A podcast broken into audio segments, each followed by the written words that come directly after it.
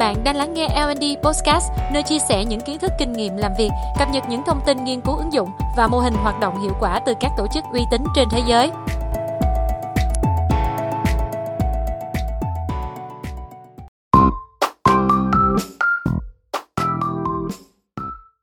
Hi, Thảo xin chào các bạn. Hôm nay chúng ta sẽ tiếp tục với một tập podcast mới.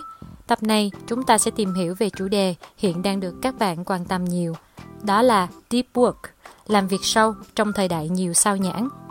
Không gian làm việc mở, email, tin nhắn giúp chúng ta dễ dàng trao đổi công việc, nhưng cũng là yếu tố hàng đầu làm giảm sự tập trung và hiệu suất. Do đó, deep work hay còn gọi là làm việc tập trung sâu trở thành kỹ năng quan trọng của thế kỷ 21. Khái niệm deep work được tác giả Cal Newport đưa ra vào năm 2016 trong cuốn sách cùng tên. Ở đây chúng ta sẽ có hai khái niệm như sau. Deep work là trạng thái làm việc tập trung tuyệt đối. Lúc này, năng suất và tư duy của con người hoạt động tối đa trên một nhiệm vụ nhất định.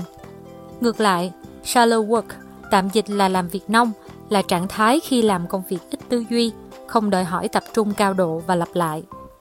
Theo bạn, thời lượng lý tưởng để não bộ tập trung sâu là bao lâu?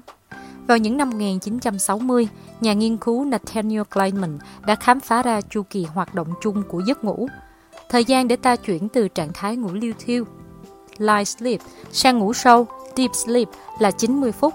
Não bộ khi thức cũng vận động như khi ngủ, có nghĩa là ta có thể tập trung sâu nhất trong khoảng thời gian là 90 phút. Sau đây chúng ta cùng tìm hiểu 4 quy tắc chính giúp bạn thực hành deep work. Quy tắc 1. Xây dựng thói quen làm việc tập trung. Bạn hãy lựa chọn địa điểm và thời gian làm việc, có thể là phòng làm việc riêng hoặc bất cứ nơi nào bạn dễ tập trung những nguyên tắc để duy trì nỗ lực, chẳng hạn không sử dụng mạng xã hội hoặc làm 25 phút lại nghỉ 5 phút, công cụ hỗ trợ não bộ làm việc tối ưu nhất, chẳng hạn trước khi bắt đầu công việc, bạn có thể uống cà phê hay ăn nhẹ để bổ sung năng lượng. Quy tắc 2. Tập cho não bộ quen với sự chán nản. Một khi não bộ đã quen với sự phân tán thì thật khó để trốn khỏi nó kể cả khi bạn muốn tập trung. Chẳng hạn, bạn lên kế hoạch đọc một cuốn sách trong lúc chờ bạn bè nhưng không thể ngừng mở điện thoại để kiểm tra tin nhắn. Cách rèn luyện là dành thời gian thực hành thiền định. Khi ở trạng thái thiền chánh niệm, bạn buộc phải đưa sự chú ý của mình trở lại một vấn đề bạn đang hướng đến. Quy tắc 3. Hạn chế sử dụng mạng xã hội. Thay vì lướt mạng xã hội quá nhiều vào thời gian rảnh, bạn có thể giới hạn số giờ sử dụng mỗi ngày và tìm các hoạt động mang tính thể chất, cộng đồng có ý nghĩa để tham gia. Quy tắc 4.